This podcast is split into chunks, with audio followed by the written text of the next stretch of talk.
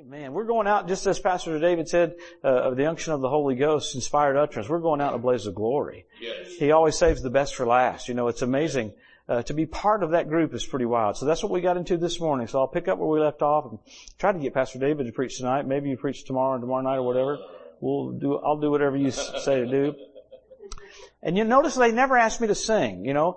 I, I, I, I do all these meetings with like David and Ray and Wayne, and I go, you know, you never asked me to sing. And, and, and I think I know why, praise the Lord. It's a protective mechanism that I get it, praise the Lord. Why don't we pray and we'll get right into the Word. Lord, we love you. Thank you for dying for us. We're amazed that you let yourself be killed for us. And, and Father, you raised Jesus from the dead. We thank you for in this hour such displays of the resurrection.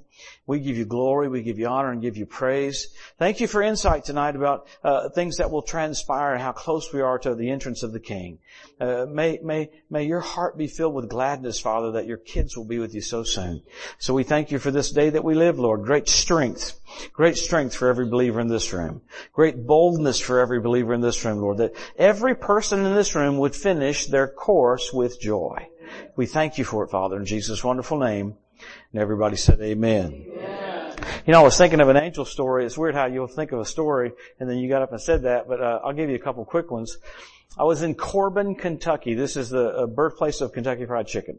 Pastor friend of mine, great guy. He was kind of discouraged, and you know, because his church wasn't growing. I said, dude, Kentucky Fried Chicken started here in Corbin. I've preached in Bangkok. I've preached in Sweden. There's a Kentucky Fried Chicken there. So you can have something come from your town, go all over the world. And this last year, a few months ago when I was there, he told the story that I was there before. But there was a woman, I had a word of knowledge, and someone had palsy. You don't really hear the word of knowledge of that very often. I said, there's somebody here, you got palsy. And I was in a hurry because I'd preached on end times and said, you're healed. Well, a little bit later in the evening, uh, this woman was sitting beside this young lady, and she said, you know what? What just came on you came on me. This woman had Bell's palsy, and the power of God came on her and healed her, and then went off to the person sitting beside her. The girl was so freaked out that she was healed of palsy. At twelve thirty that night, she called her Baptist pastor, and she said, I know Jesus doesn't heal anymore, but I think he healed me tonight.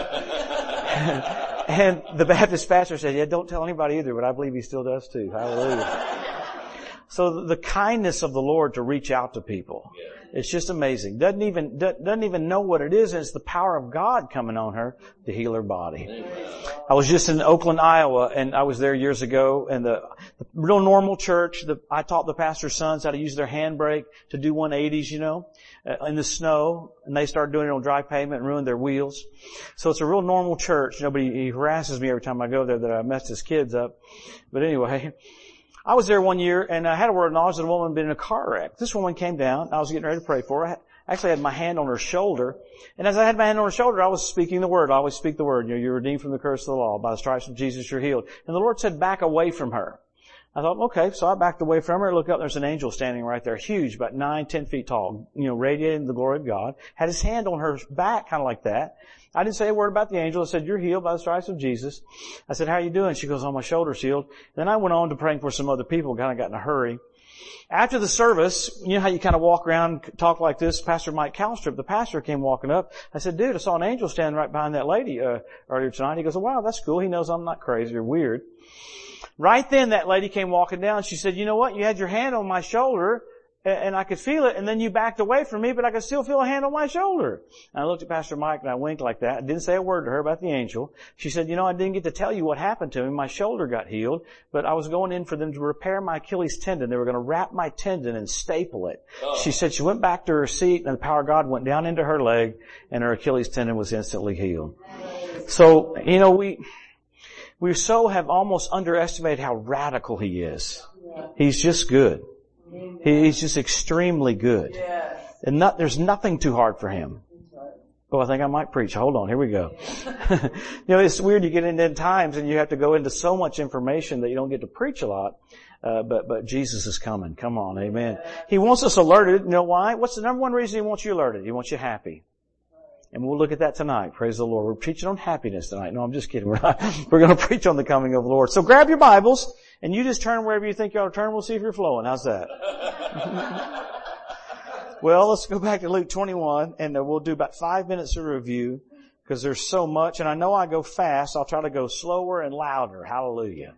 So uh, slow and loud's my new motto. Glory to God. So look at Luke twenty-one. Look at verse twenty-four. And Jesus makes this really clear. We'll do about five minutes of review. Luke twenty-one, verse twenty-four. They'll fall by the edge of the sword and shall be led away captive unto all nations. And Jerusalem shall be trodden down of the Gentiles until the times of the Gentiles are fulfilled. Now that happened in seventy A D. Interesting. Jesus in thirty A D uh, cursed the fig tree, the nation, uh, no fruit. Forty years later, one generation, Jerusalem's overthrown. It's amazing how flawless the timing is. Remember this morning we talked about nineteen seventeen, Kenneth Hagin being born? One Jubilee. Fifty years later, Jerusalem was won back. Everything is like a perfectly flawless clock that he has. They're called moeds. I hear people say, well, this changes, that changes. No, we'll look at it tonight. We'll go to Daniel a little bit later, and we'll look at how flawless God is and how it makes your faith get so strong because He's so amazing. Amen? So Jesus ties timing to Jerusalem being won back. Radical. So it's one back in our lifetime, nineteen sixty-seven. So we're blessed. So then he goes down a little further in verse twenty-nine. He says, look at the fig tree, that's the nation of Israel. That'd be your timepiece. Why do you wear a watch? So you won't miss an appointment. You'll be where you're supposed to be on time. Now, I, I say this about my wife. She has two speeds. She's like Norval, slow and slower. Uh, she has a watch, but I don't think she understands how it works. But anyway, we wear a watch so we're, so that we're on time, okay? So Jesus says, look at Israel. And then he says some really cool things in the next three verses that are so precise. Verse thirty, when they now shoot forth their bud, you see and know of your own selves that summer our harvest is nigh at hand. Likewise, when you see these things come to pass, start prepping and start freaking out. No. He said, when you see these things come to pass, know that the kingdom of God is nigh at hand. So he said, you could know it. We aren't taught that a lot. We've been taught incorrectly. He said, you could know it. Okay? Go a little further there. That the kingdom of God is nigh at hand. Then he said, verily I say unto you, this generation shall not pass away till all is fulfilled. So we're the group of people that have seen those two events. So we're it. Tag, you're it. How blessed are we? So this morning we got into the other signs. You got the Hebrew language restored. You got the Ethiopian Jews brought back. You got the fertility of the land of Israel. You got the revival of the Roman Empire. You got the one hundred seventy-two different species of predatory birds. You got the foxes showing up on the Temple Mount this last year. You got fish in the Dead Sea. That was prophesied two thousand five hundred years ago. Let me say that again. Ezekiel prophesied that two thousand five hundred years ago, came to pass last year. So aren't we privileged to watch verse after verse after verse come to pass? I mean, we, we should be thumping each other going, man, this is all happening right in front of our eyes. No other generations had verse after verse after verse. You think about the entrance of the King, the first coming of the Lord. It's prophesied he'd be born in Jerusalem of the tribe of, of, of uh, Judah. Born in Bethlehem of the tribe of Judah. He'd be preceded by a messenger. He would enter into Jerusalem on a colt. He'd be given away for thirty-five pieces of silver. They'd gamble over his robe. They'd pierce him in his side. He'd wear a crown of thorns. It would get dark in the middle of the day while he's on the cross. Wow. Amen. I was preaching, uh, I was witnessing to a, a Navy SEAL one time on a plane. I said, what do you do about all these prophecies coming to pass? The odds of that happening in one generation is four hundred eighty trillion times a billion, another trillion. It's four hundred eighty with thirty-three zeros afterwards. In science, it's absurd to think that it happened by chance after so many zeros. This is what this Navy SEAL said to me. They read those prophecies and brought them to pass. I said, an eclipse when Jesus is on the cross? Giddy up. Isn't that crazy? That's what I said, Greg. I said, I said, wait a minute. You have more faith that you could make the, the sun go in front of the moon at the exact time? I don't think so. So all these things show you how flawless God is. And so for all of that, for the first coming, eight times more verses about the second coming. So we get into all of that. You get into all the signs. You got the blood red moons. You got Bethlehem star. You should look, look up the Bethlehem star on YouTube. It's an hour video by an attorney from Nashville. His bonus feature is two minutes long. It's the coolest thing I've ever seen in my life. He shows the heavens and what happens at certain, you put in certain dates and he'll show you exactly what the stars are doing. On Friday afternoon at three o'clock when Jesus is on the cross, you have a reverse eclipse and the Passion Lamb that's in the heavens, his heart goes black in that eclipse exactly when Jesus went home to be with the Lord right there. The flawlessness of it is crazy. It's because your dad doesn't make any mistakes.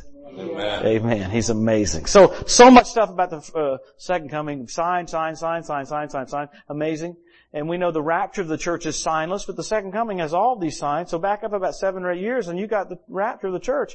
I hear people get so mad at me when I do a weekly video on Wednesdays that comes out called the End of Days Update. And I go, I think we have a little bit more time. And man, all of a sudden the emails start rushing in. Why do you think we have a little more time? Because I think we have a little more time. But I don't think we have a lot of time. So how blessed are you to be that last runner of the relay? That God put so much invested. We'll get into it in the next few services, how He invested in this generation, that in the ages to come He'll show forth His goodness and His kindness to those that first trusted in Him. We trusted in Him when we couldn't see Him. During that thousand year reign, you're going to be pointing to Jesus and go, you need to receive Him. There He is right there. Because people have had children that make it through the last part of the tribulation, that have kids, when they reach the age of accountability, you got to preach to them in, in that time just like you do now. So you're not done after the rapture. You have a thousand years of functioning with God. We'll get into all that, but we're blessed. Yes. So blessed. So tonight I'm going to sing the rest of the service and it'll be very powerful. No, no let's don't do that. Let's, let's get into the next event. There's, there, there's all these things. We'll try to get in chronological order.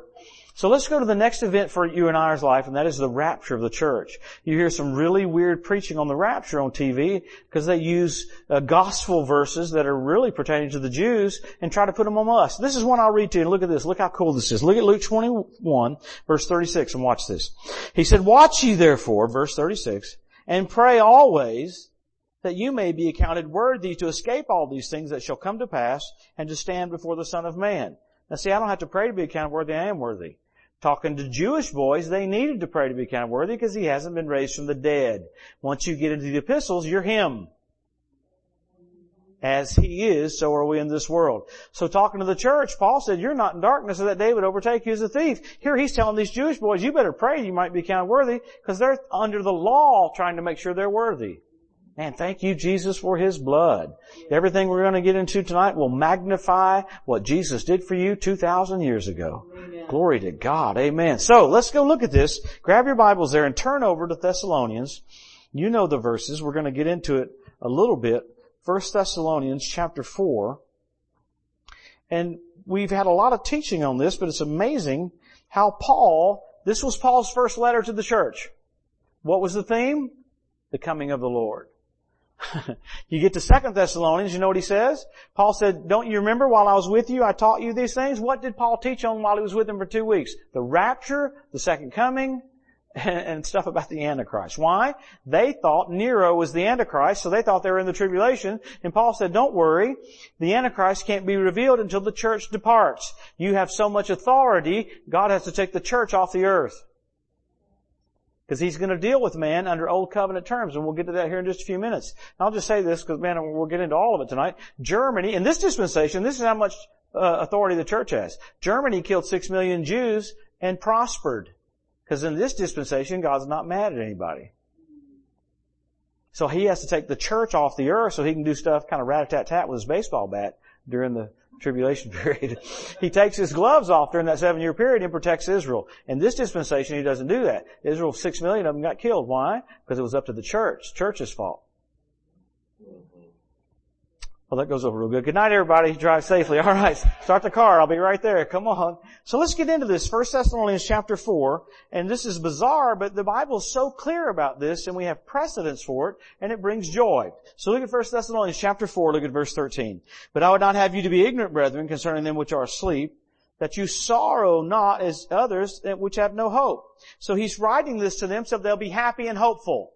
So the teaching on the rapture is for one purpose, happy and hopeful. And then he goes on from verse fourteen, says, if we believe that Jesus died and rose again, even so them also which sleep in Jesus will God bring with Him. For this we say unto you by the word of the Lord, that we which are alive and remain unto the coming of the Lord shall not prevent or precede them which are asleep. For the Lord Himself shall descend from heaven with a shout, with the voice of the archangel and the trump of God. The dead in Christ shall rise first. Then we which are alive and remain shall be caught up together with Him in the clouds to meet the Lord in the air, and so shall we ever be with the Lord. Wherefore, because of this, comfort one another with these words. So the teaching on the rapture was to bring comfort. And we know that's the word exhort, means to call near to God. You want to be, you want to be close to Him right there at the rapture. Just like if you're getting married, when Colleen and I got engaged, we talked more after we got engaged than before we got engaged. Your, your relationship intensifies. It doesn't decrease. So He wants you just before the coming of the Lord to have your relationship with Him intense. And what an amazing deal that all of a sudden we're going to be evacuated from the planet. I mean, people go, is this really going to happen? They say, well, the word rapture is not in the Bible. Yes, it is. It's the word harpazo. It means to be taken. The Greek word and the Hebrew word go back to the root of rapture, Latin, rapture. You'll be taken off the earth. Now, why is that a big deal? Enoch walked with God, raptured. Hands off to Noah. Noah rides the flood, just like the Jews will ride the tribulation. God's into handing off. Elijah, raptured. Hands off to Elisha. Jesus, raptures. Hand off to the church. The church raptures, hands off to the Jews. God raises up one hundred forty-four thousand Jewish evangelists, and they go out and evangelize after we're gone. Amen. So there, it's an amazing deal. So think of it, Enoch's gone. He's, he disappears, raptured. Elijah. Elisha, the sons of the prophets came to him and said, don't you know they're going, your master's going to be taken today? Yeah, I know it. Shut up. He knew the day they were, he was going to be raptured. Said you're going to be, he's going to be taken. So in the old covenant, they, they knew the day that Elijah was going to go up. And you think about Lot. When the angels came down there to Lot and said, hey, we got to get you out of the city. The angel said, we can't do anything here till we get the righteous out.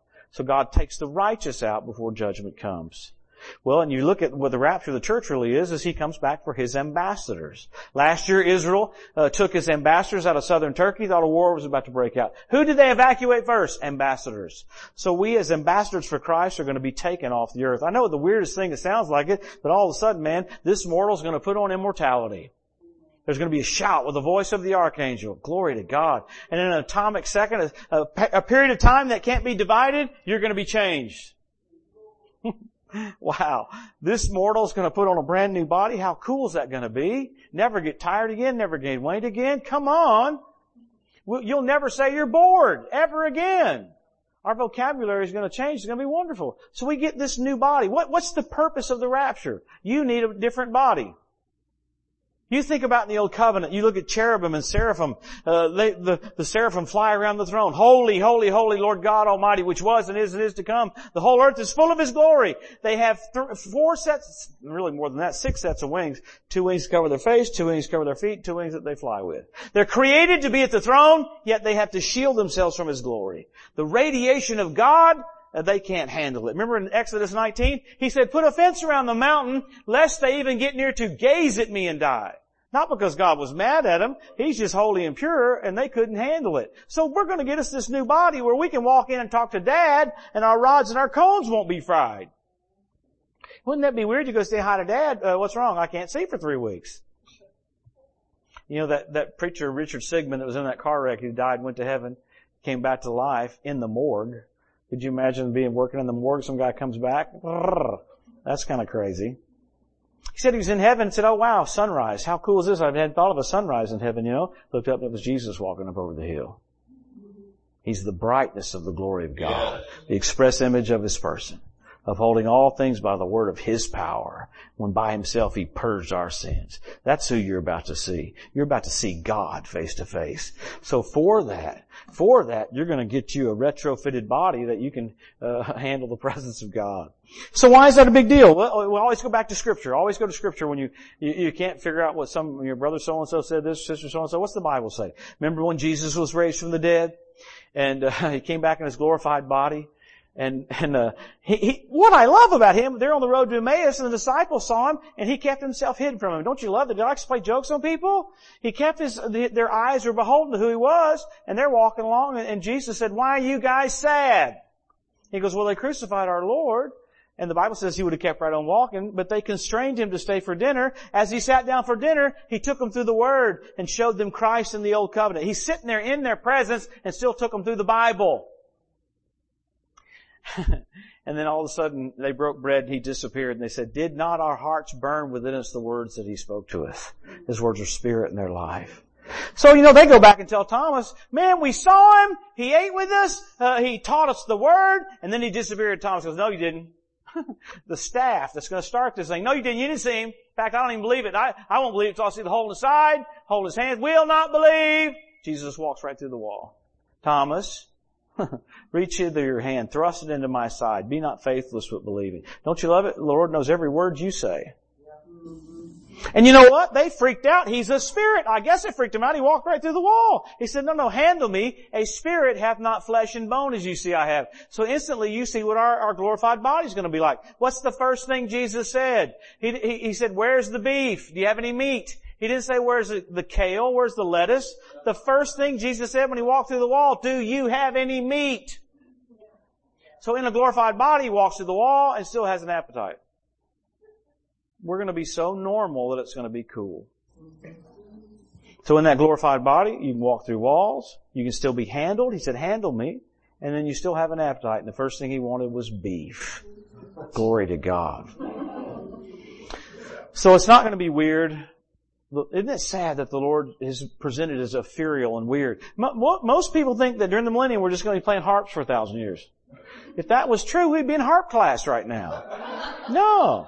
We're, we're, we're, we're, we're learning to trust Him through His Word. That even if I'm in Jerusalem and Jesus is in Tulsa, I know His thought pattern because of His Word. Jesus is in Tulsa. He, that's right, yeah. I meant to say that. Tulsa, some of, I learned that from Pastor David. When you say Tulsa, you have to cross your hands like that.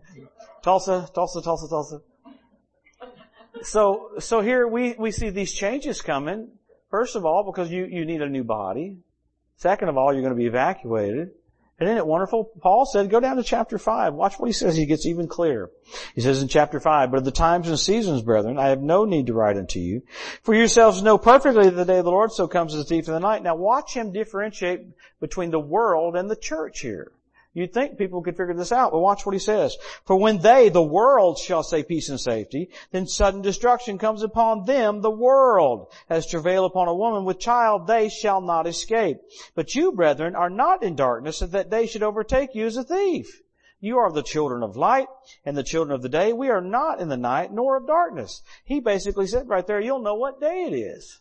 It's not going to surprise you or overtake you. We'll get into more of that later here. It's going to freak you out because it's Bible. He said, well, then you know when the Lord's coming back. Yeah. How many knew when your wedding was going to be?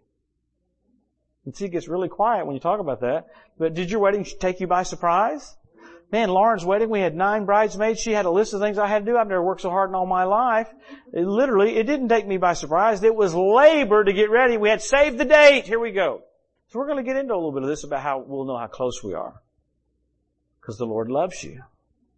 Amen. Amen. So let's talk about this a little bit. What's the qualifications? I want to go through each one bit by bit, and then we'll get to Daniel here in a minute. But what's the qualifications for going up in the rapture? Look at verse fourteen. The Bible answers it for you there in chapter four. Verse fourteen. If we believe that Jesus died and rose again, even so also them which sleep in Jesus will God bring with Him. The requirement to go up in the rapture is to be in Christ. Now people preach now, I watch them on T V, eighteen different reasons why you're not going up in the rapture. See, that produces fear. That doesn't produce faith. And they're all using law verses from the Gospels. The, the things are different after the resurrection. The rules have changed. Why? You're Him. You know, I might be the stupidest, most ill-advised, most idiotic, most brainless, most witless part of the body, but I'm still in the body. My friends call me the hangnail on the body. I'm still in. Glory to God. So the, the prerequisite to go up in the rapture is to be in Christ. You say, what do you mean? I had a lady one time in, in Galveston go, how dare you say, if you're born again, you're going up. How can you, how can you say that? And the Holy Spirit said, uh, ask her, whose works would she rather trust in? Her works or Jesus' works? Yeah. I basically have, uh, gonna relax and enjoy His works. Yes. The first thing you're going to see when you get to heaven, you're going to see the throne, and you're going to see the rainbow, and there's a basin right in front of that rainbow, right in front of that throne. There's a fountain filled with blood drawn from Emmanuel's veins. Come on. And that price was the highest price that ever was or ever will be. He purchased you, and at the rapture of the church, He will seize you. It's called harpazo. He'll take you off the earth, and there we'll be with Him forever. Hallelujah. You talk about shouting, you talk about, you talk about a reunion. All of us that have had loved ones going home to be with the Lord, all of a sudden, you talk about a reunion, we're going to get changed and altered, and we're going to go right there. Hallelujah.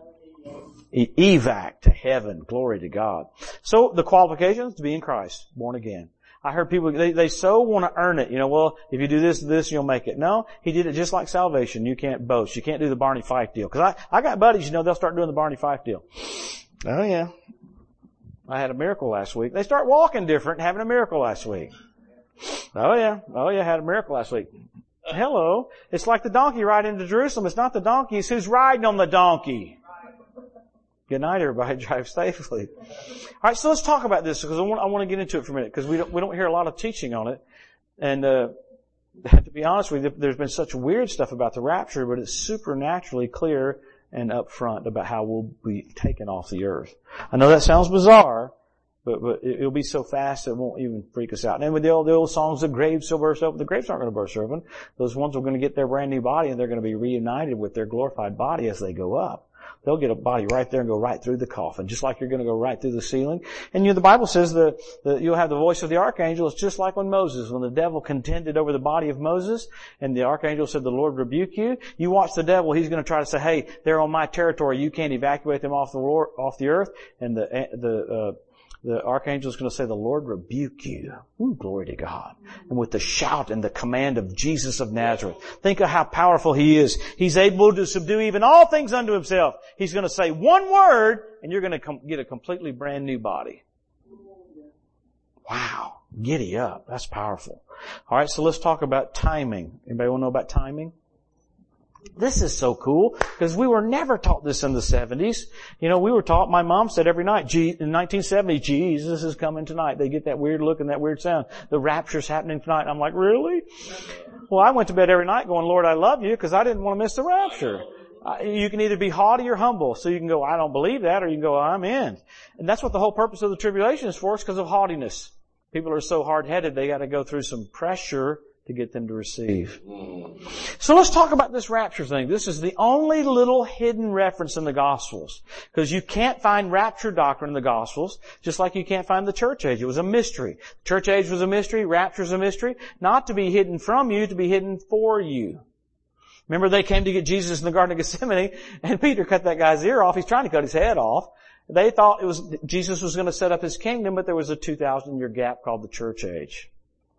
So there's one little hidden reference, and this one's really cool. There's a couple references we'll get into, but one of them is in John fourteen. Remember, Jesus said, "In my Father's house are many mansions. If it were not so, I would have told you. I go to prepare a place for you, that where I am, there you may be also. And if I go to prepare a place for you, listen, I'll come again and receive you unto myself." Now, the wild thing about those verses right there was that's a Jewish wedding proposal. He just told His staff, "Will you marry me?" And I'm sure they looked at each other and said, Did he, is he talking to us? Because dude, don't ask dudes to marry them. At least they used to didn't. So I'm sure they thought he's been in the sun too long. You know, he's been in the heat. So here Jesus asked them to marry him. Now, in a Jewish tradition, this is the cool part about the rapture. In the Jewish wedding tradition, uh, a man would ask a woman to marry him. He would go back to his father's house. The father would oversee the construction of a honeymoon suite. And the father would tell the son when the room is ready for him to go get his bride. So I interviewed lady after lady after lady in Israel. I go, "Would you kind of know when he was going to come?" She goes, "Well, of course we did. We wouldn't want to spend six hundred dollars on perfume." And it's two weeks later. I said, "How would you know?" She said, "We'd almost know to the day." I go, "How would you know to the day?" She said, "Word would come to us that the room is almost done. Get ready." Words come to you right now from Tulsa, Oklahoma. The room's done. The fullness of the Gentiles is just about in. Jerusalem's been won back. Hebrew language has been restored. Ethiopian Jews are brought back. How much more word do you need to get before you realize He's about to come get us? So this woman looked at me like I was crazy. One of them said, "Are you serious? You, you think you're not supposed to know?" In their culture, of course they knew. And what would happen was to get down to the, the last building of it getting ready to be done. Most ladies said, "We knew how, how long it was going to take," because if they had a lot of money, it was going to be elaborate. If they didn't have a lot of money, it was going to be pretty simple. So it was all based on how rich the family was. So there were several ways they knew how close it was. The father would tell the son, "Go get your bride." And with a shout, he goes out to meet her, and she comes out to greet him. That's a picture of the rapture of the church. Wow. So soon, we'll, we were taught you didn't, didn't know. Go talk to those Jewish ladies. They go, "Of course we would know." We're so privileged and so blessed that we have revelation about how close it is. Now, I could miss it by a mile, but I believe the week of the rapture, you'll be looking at each other going, "Man, I, I think it could be this week." We'll get into some more of the timing of it here in just a minute. Amen. Amen. Because it's not going to, he said, "You're not in darkness so that day would overtake you." much more you can get into there, but let's just, let's kick over some sacred cows for a minute. You ready? He said, of that day and that hour, no man knows. Okay, when Jesus said that, he was telling them he's coming back with them on Feast of Trumpets. Okay? Let's get into that for just a minute. Let's talk about it a little bit. Here, let's, let's, let's back up a little bit. Oh man, this is a lot of info, but just hang with me. Everybody buckle up. Everybody with me? All right, what were the feasts of the Lord? They weren't Jewish feasts. They were festivals of the Lord. What were they for? They were for basically photographs of what was to come, or dress rehearsals for what was to come. So the first feast was the Feast of Passover. Remember when they put the lamb on the doorpost and the death angel passed over them? Well, Jesus went to the cross on what feast? Passover. Flawless. John said, the Lamb of God who takes away the sin of the world. What was the next feast? The next feast was unleavened bread. Jesus was buried on unleavened bread. Normally someone was on the cross almost a week to be a spectacle, but Jesus had a feast to keep. What was unleavened bread? They took three pieces of bread, the middle piece, they pierced it, they folded it, and they, folded it, and they broke it. Jesus said, I am the bread of life, born in Bethlehem. What's Bethlehem mean? Home of the bread. So Jesus goes to the cross on Passover, buried on the festival of unleavened bread. What's the next feast? First fruits. What happened on first fruits? Jesus is raised from the dead. Flawlessly on first fruits. Okay, fifty days later, what happened fifty days later? Pentecost. The Holy Spirit was poured out on Pentecost. What's the next feast that is to be fulfilled? The Feast of Trumpets. Your president's name and vice president's name mean the coming of the Lord. So there, you know, I'm not really crazy adamant about Feast of Trumpets, but there's several other things about the Feast of Trumpets. It's the beginning of a coronation of a king. You have a private ceremony, and then you have a public ceremony. We get to go to the private ceremony. He'll be presented to us as the King of Kings and Lord of Lords. Second coming, he'll be presented to the earth as the King of Kings and Lord of Lords. It also is the beginning of seven days of awe, mirroring the seven years of tribulation. So what would happen? Now, this is the complex part, but I'm going to try to do it where we get it, okay? On the Feast of Trumpets, it was a three-day period that was on the twenty-ninth point fifth day of the month, on the new moon. So the Sanhedrin would send two witnesses out. Is it really Feast of the Trumpets yet? Because they had to see the new moon. So it was one of those three-day periods. That's why it'll be the Rosh Hashanah, or Feast of Trumpets, is about a three-day period. That's the three days he's going to come for the church. It happens every September. I'm not dogmatic about it, but every September I know exactly when it starts. This year it's September eighteenth. I'm going to be doing the Lord a Little Wave offering September eighteenth, September nineteenth, September twentieth. I know when it starts in Israel, I know when it's done here. You say you think it's going to happen on one of those three days? He fulfilled all the other feasts flawlessly, and for sure we'll fulfill this one like that as well. So, well, if you knew that, you'd know when the Lord's coming. I don't know which year it is, but every single year, I'm going, I love you, Lord. Hallelujah. I got songs coming out of my spirit because I'm about to see Him face to face. Amen. So there, that's the, the, the flawlessness. If you got into more stuff about Feast of Trumpets, it'd freak you out. It's just we weren't taught these things. And now that revelation is coming to the church, how perfect it is of the timing of God. And then you got the Feast of Tabernacles where He's going to come back and physically tabernacle with man. Let me just throw in another little curve here before we go to Daniel, because I want to go to Daniel. Enoch was, listen, listen to this, this, this is crazy. Enoch was born on Pentecost, raptured on Pentecost, the law was given on Pentecost, and the Holy Spirit was given on Pentecost. So the rapture could, could be, could take place on Pentecost. Because it started, the church started on Pentecost, it might end right there on Pentecost. So on Pentecost, I'm paying attention, and on Feast of Trumpets, I'm paying attention. But, He said, I'm not in darkness that they would overtake me, so I'm gonna be aware. Because I believe the Bible. You could have everybody else preach whatever they want, but the Bible says you're not in darkness that they would overtake you. So it's not gonna overtake you, because that's what the Bible says. Amen. So let's run over. Let's look at a little bit more. There's so much you get into because I don't, I don't want to, I don't want to wear you out. I want you to be excited about coming back. Hallelujah. And I guess I could sing some great things off my greatest hits album, but let's don't do that. Hit C D number seven. We'll go into that one. That'd be good. Go to Daniel because I'm going to show you that you can't be here during the tribulation because there's tons of different, man, there's people that are mid-trib, post-trib. I mean, people that are really sharp and everything. So I want to give you some verses that show you that the church has to depart before the tribulation can even start. Wouldn't it be good to know that? Paul said it there in Second Thessalonians. Don't worry, the Antichrist can't even be revealed till you depart. It's the word apostasy. We thought it was a falling away from the faith. It's not a falling away from the faith. If the Antichrist would have come then, he would have come a thousand years ago in the Dark Ages. It's talking about the departure of the church. If you look at the root matter of the word, it's exactly the same word as Enoch departed. You depart. And it reverts back to the old covenant time, and that's what we'll look at. Go to Daniel. Grab your Bibles there. Everybody still with me a little bit? Yeah. Everybody happy? Everybody, everybody mad? Real. Woo, glory. All right, go to Daniel, if I can find Daniel. Help me, Jesus. Where's Daniel? Daniel chapter nine. Now, these are, thank you. These are, we're going to get to the coolest verses, I think, in the Bible. The most flawless, cool verses that Gabriel's going to tell Daniel. But before that, he's going to set some things up to make things make sense for us. So look at Daniel chapter nine, look at verse one.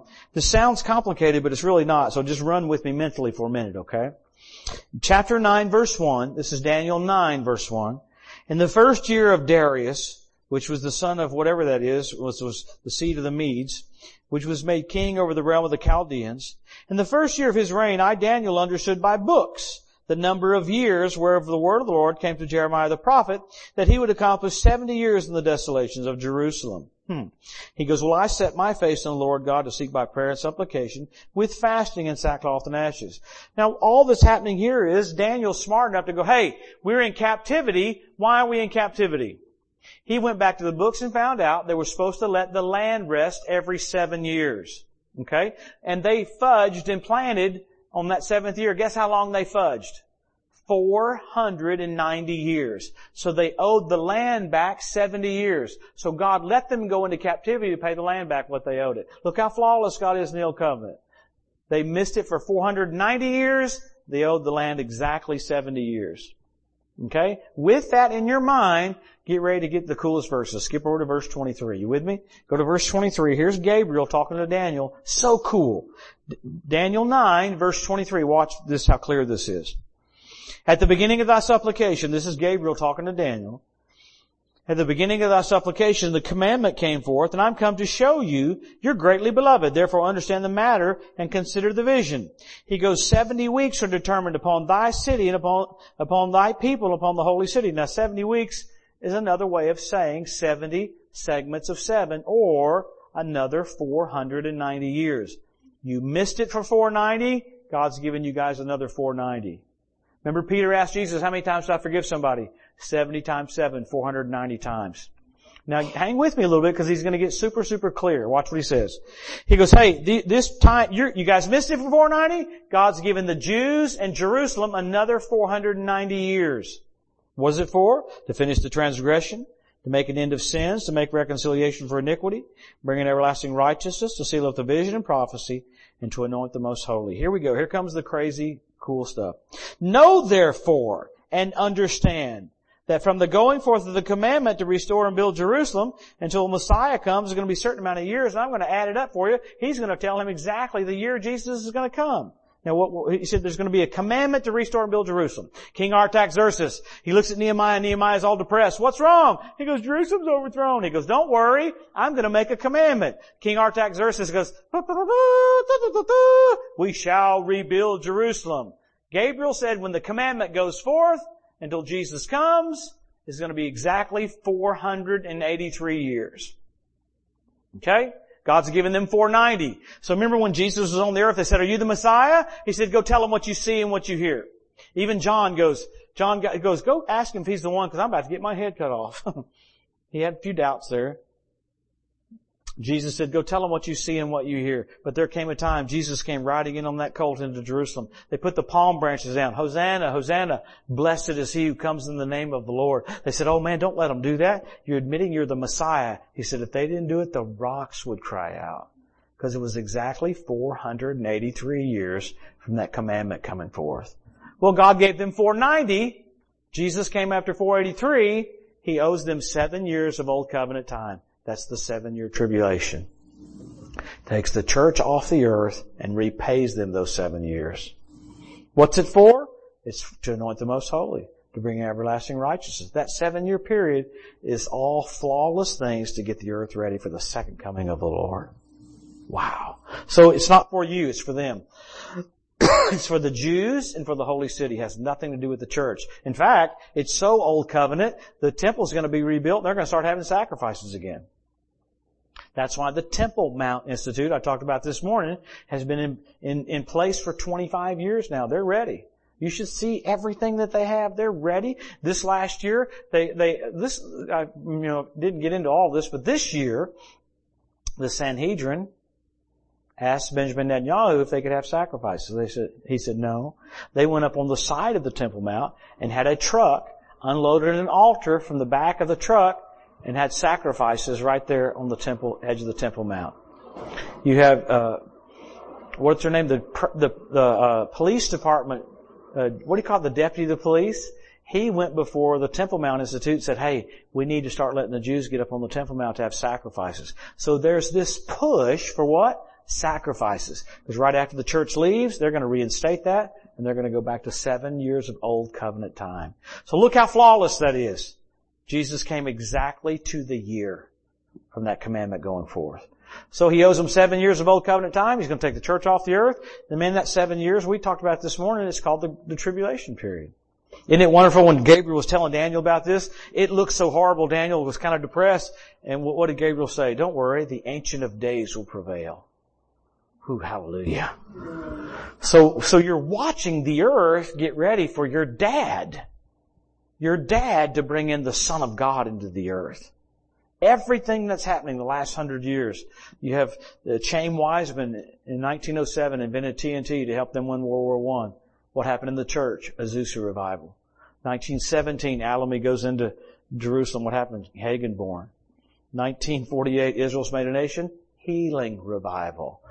Raymond T. Ritchie had so many miracles in Tulsa, they had to take away wheelchairs and flatbed trucks. The fig tree and the vine do yield their strength. nineteen sixty-seven, Jerusalem was won back. Charismatic renewal. We're all part of the charismatic renewal. So what does this mean? It means these are days of great change. You had the charismatic revival. You had the word revival. You had, right now the gospel's going all over the world. I mean, there, Jesus is appearing to children in Iran. I have my buddy from Iran, raises softly. He's about this tall. I play golf with him. I try to take as many pictures as I can with him so it makes me look tall. He said, you know, uh, uh, the Jesus will appear to a little kid in Iran, and the, they won't tell the parents, but they'll tell the grandparents. The grandparents won't do it, but the, the parents won't kill the kids because they convert to Jesus. So it's just a day where all of this stuff, all of this stuff you're seeing, Matthew twenty-four, when they ask Jesus, what's it going to look like before you come? He talks about earthquakes in diverse places, uh, famine, pestilence, and it's the word sorrows. The word sorrows is the word birth pains. Contractions. That's not the tribulation. The tribulation starts in verse nine of Matthew twenty-four. So Jesus is un, un, uh, literally unveiling the seals right there in Matthew twenty-four. But just before it, you'll have some things on the earth that bring a lot of pressure. And you're watching it right in front of our eyes. You have a pandemic. You have people going crazy. You have all kinds of stuff. And that's what the Bible said it would be like just before the coming of the Lord. Perilous times. Exposure to danger. But when you know your authority, you know that He's given His angels charge over you to keep you in all your ways. So that you won't even dash your foot against a stone. They tried to kill Jesus, couldn't kill Him. He walked right through the midst of them. So, with all of this, you get the earth getting ready to have a handoff. Now, I'm stopping right now, but I want you to get this. Wow, six fifteen. I'm stopping. I have dear friends in Israel, wonderful buddies of mine, that we talk about uh, uh, uh, we talk about Jesus, and they won't receive Jesus yet. And I said, well, if He's not your Messiah, you better start killing some animals. He goes, oh, we don't do that anymore. He met me in Tulsa last year and said, hey, I want to talk to you about the Ezekiel thirty-eight war. I said, you know about the Ezekiel thirty-eight war? He goes, yeah, the church is going to be raptured, and God's going to intervene in that war. Russia comes down on Israel, and God intervenes. How does God intervene? Because the church is gone. This Israeli man sat there and talked to me about all this, and I thought, I said, God, look at you, get all these Israeli guys ready that we're going to hand off to them. The Bible says the spirit of supplication is going to come upon them. So you got Israeli guys right now in Israel, tons of different ones, that are get best friends with who? Word of faith preachers. Because they're ready, God's going to hand off to them, and they're going to have twelve thousand from each tribe go out and preach, and the Bible says their harvest is innumerable. They'll have some help from a couple of witnesses. That'll be kind of radical. And you know, the Bible says when the two witnesses are killed, that the earth rejoices and gives each other gifts. And then after three days, they're raised from the dead. But you know what? The, the world is happy when God's ministers get murdered. That's how messed up the world is. Well, you can see it right now. So what a time to be on the earth when everything is a vortex of things getting ready for the entrance of the King. So you got the catching away of the church, catching away of the saints, then you got God dealing with the earth under old covenant rules. so he can kind of play rat-a-tat-tat with his baseball bat. And then amazing that in this dispensation, his hands are tied. It's, he gave the church all authority. I'll give you this and I'll shut up. I remember I was preaching in Pittsburgh, and I'd had a, I prayed for a little baby who had Down syndrome. The baby got healed of Down syndrome. They took the test, you know, said, well, it's not mongoloid anymore, but the face was changing, you know, bit by bit.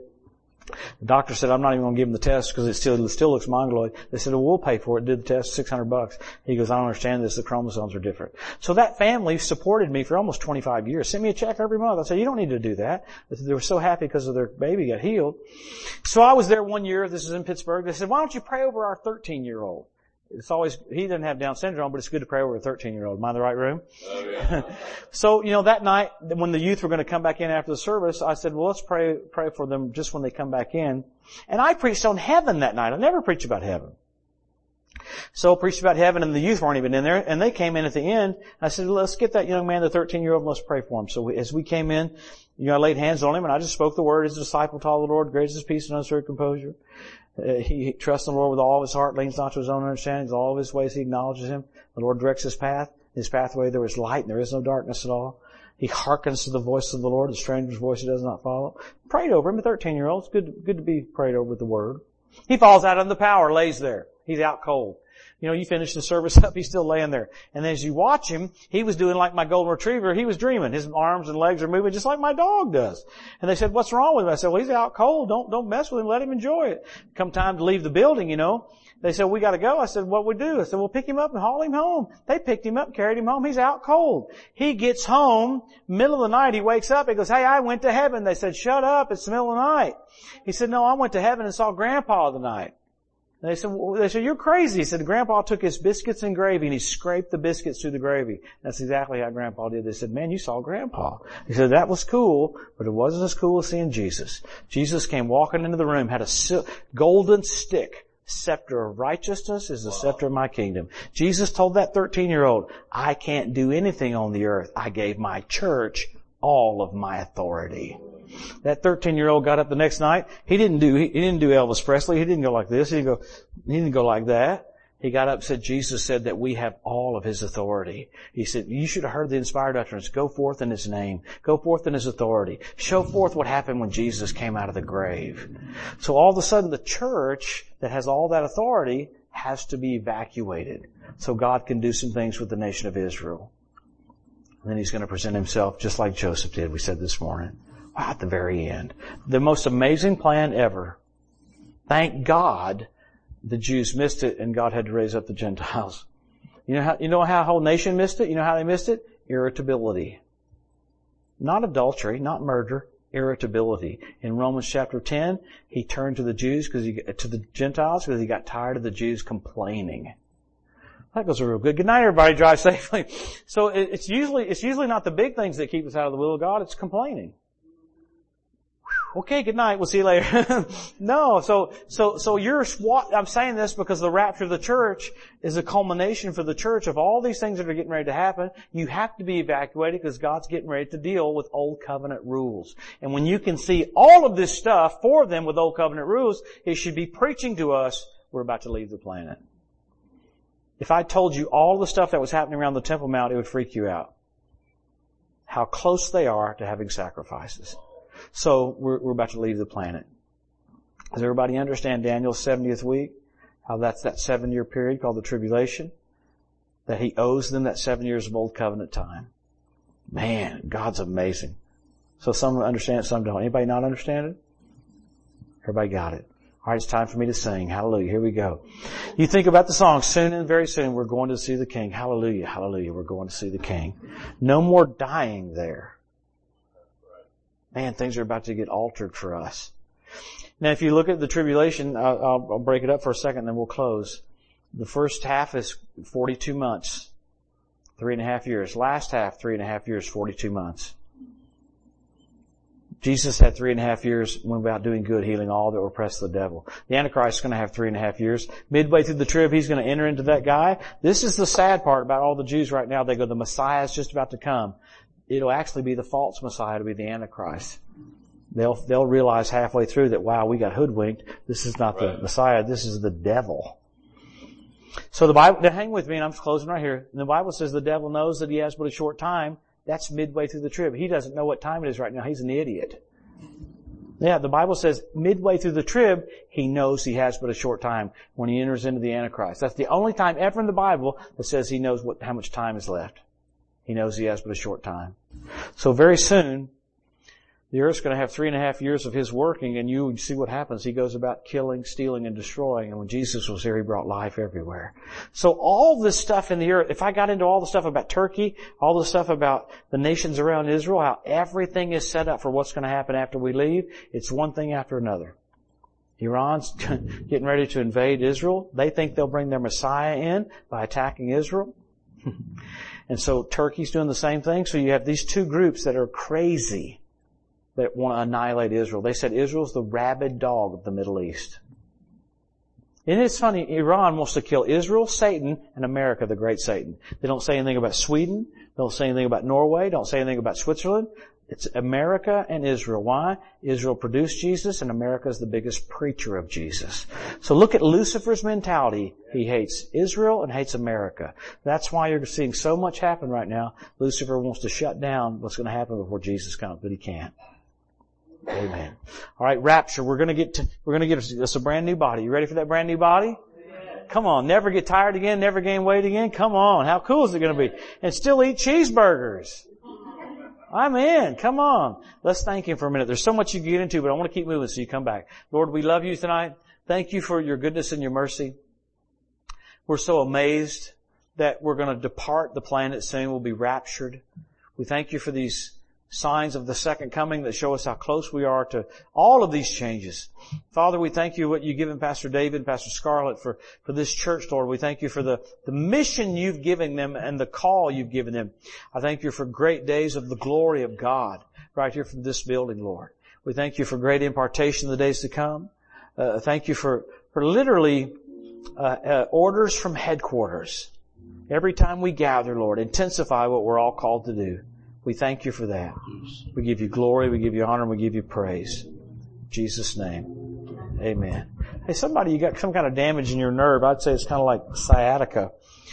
You know, I, I guess it's that nerve that runs down your back and your leg. Don't see if you're healed, see that you are healed. Amen. Now, you know, I, I preached too long, so I'm not going to call you down, but I used to call everybody down. Uh, but, but He loves you. Some church, that church in Corbin, I'd have a word of knowledge. Now, I don't talk like this because I don't have time hardly anymore, but I'd have a word of knowledge. If there's a man here, you, you, uh, got cancer or your prostate. Nobody come down. I said, all right, I'll show you who it is, this man right here. He goes, that's right, I just got diagnosed. Next word of knowledge, I called out. Nobody come down. I said, all right, I'll show you who it is. Someone's got arthritis in their tailbone. It says this lady right here. She goes, I just got diagnosed with arthritis in my tailbone. You know what? After the service, the pastor came up to me. Every one of those people were visitors. So God reached out to, to get them, show them how much He loves them. He's just awesome. Let's thank Him for a minute. Lord, we're, You're amazing. You're, you're absolutely so good. Your mercy endures forever. Thank You for Your mercy. Thank You for Your kindness. Lord, we, we give You glory. We give You honor and give You praise. Bless You, Jesus. Bless You, Jesus. Bless You, Jesus. We thank You for days of great change, Lord. Days of great change. Great change. Thank You for great boldness in the church, Lord, that we'll finish out with a, a blaze of glory. We thank You for it. Ministry of angels, gifts of the Spirit, authority in the name of Jesus. Lord, we pick up those mantles that were maybe laid aside for different times, and we pick them up right now for this season before we, before we depart, Lord. And we walk with You, we speak for You, and we're Your friends and Your children in the earth. We thank You for it. Praise God. Praise God. Thank You, Lord. Thank You, Lord. Praise God. Thank You, Jesus. You know, I, I stand here because I just wait for a minute, just make sure I don't miss something. I was in a meeting in uh, Concord, New Hampshire. Called out, someone had damage in their fingernails. I called it out, nobody came down. Well, about twelve people came down. But I said, uh, there, this is, there's no one here that I'm looking for. You know how you'll know with a word of knowledge. I said, but I'm going to pray for y'all in faith. That's okay. And the person didn't come down that had damage in their fingernail. Their, their ring finger on their left hand had no fingernail. I didn't know it. She walked up to me in Boston last year. She goes, you called that out twenty-five years ago. I was afraid to come down. So two days later, I said, Lord, I'm sorry I didn't go down to get my fingernail. I'll take it right now. Right then her fingernail grew in. That night, her boyfriend asked her to marry her, put a ring on her finger. She's pastoring in a church in Lyconia, New Hampshire. So he, he loves you so much, he wants you to have a fingernail on your ring finger. I could tell you stories all night of the craziest, craziest stuff. One of them, I'll give you one more. I was preaching in Glenwood Springs. The Lord told me that a man bruised his male parts. I said, Lord, I'm not calling that out. I mean, he seriously said a man bruises his male parts. I said, Lord, I'm not calling that out. He goes, you're chicken. I said, all right, there's a man here. You bruise your male parts and nobody moves. I mean, so I waited. Back then, I would sit down on the platform. I said, I'm not leaving until you come. I said, this is what I do for a living. So I said, I'm not leaving. I sat down on the platform. Right then, the pastor stood up. He's a friend of mine. He had some surgery not to have any more children. And I said, no, that's not it. How embarrassing to tell the whole congregation you just had surgery not to have any more kids. I said, no, that's not it. I waited. I said, I'm not leaving till you come. I sat on the platform. I saw a guy on a horse come through this thicket. There was a creek. The horse came to that thicket. Instead of jumping it, he dove his head down like that and stopped. The man flew off the horse, caught himself on the horn of the saddle. Ew. I go back to that church every year and I go, uh, his name's Rusty. I go, Rusty, tell everybody what the Lord did for you. He goes, man, leave me alone. Come on. See, he loves you. It's extreme. Thank you for coming tonight. Don't you love, man, I absolutely love these guys doing this. It just blesses me. It does something to my soul. Thank you. Thank you, thank you.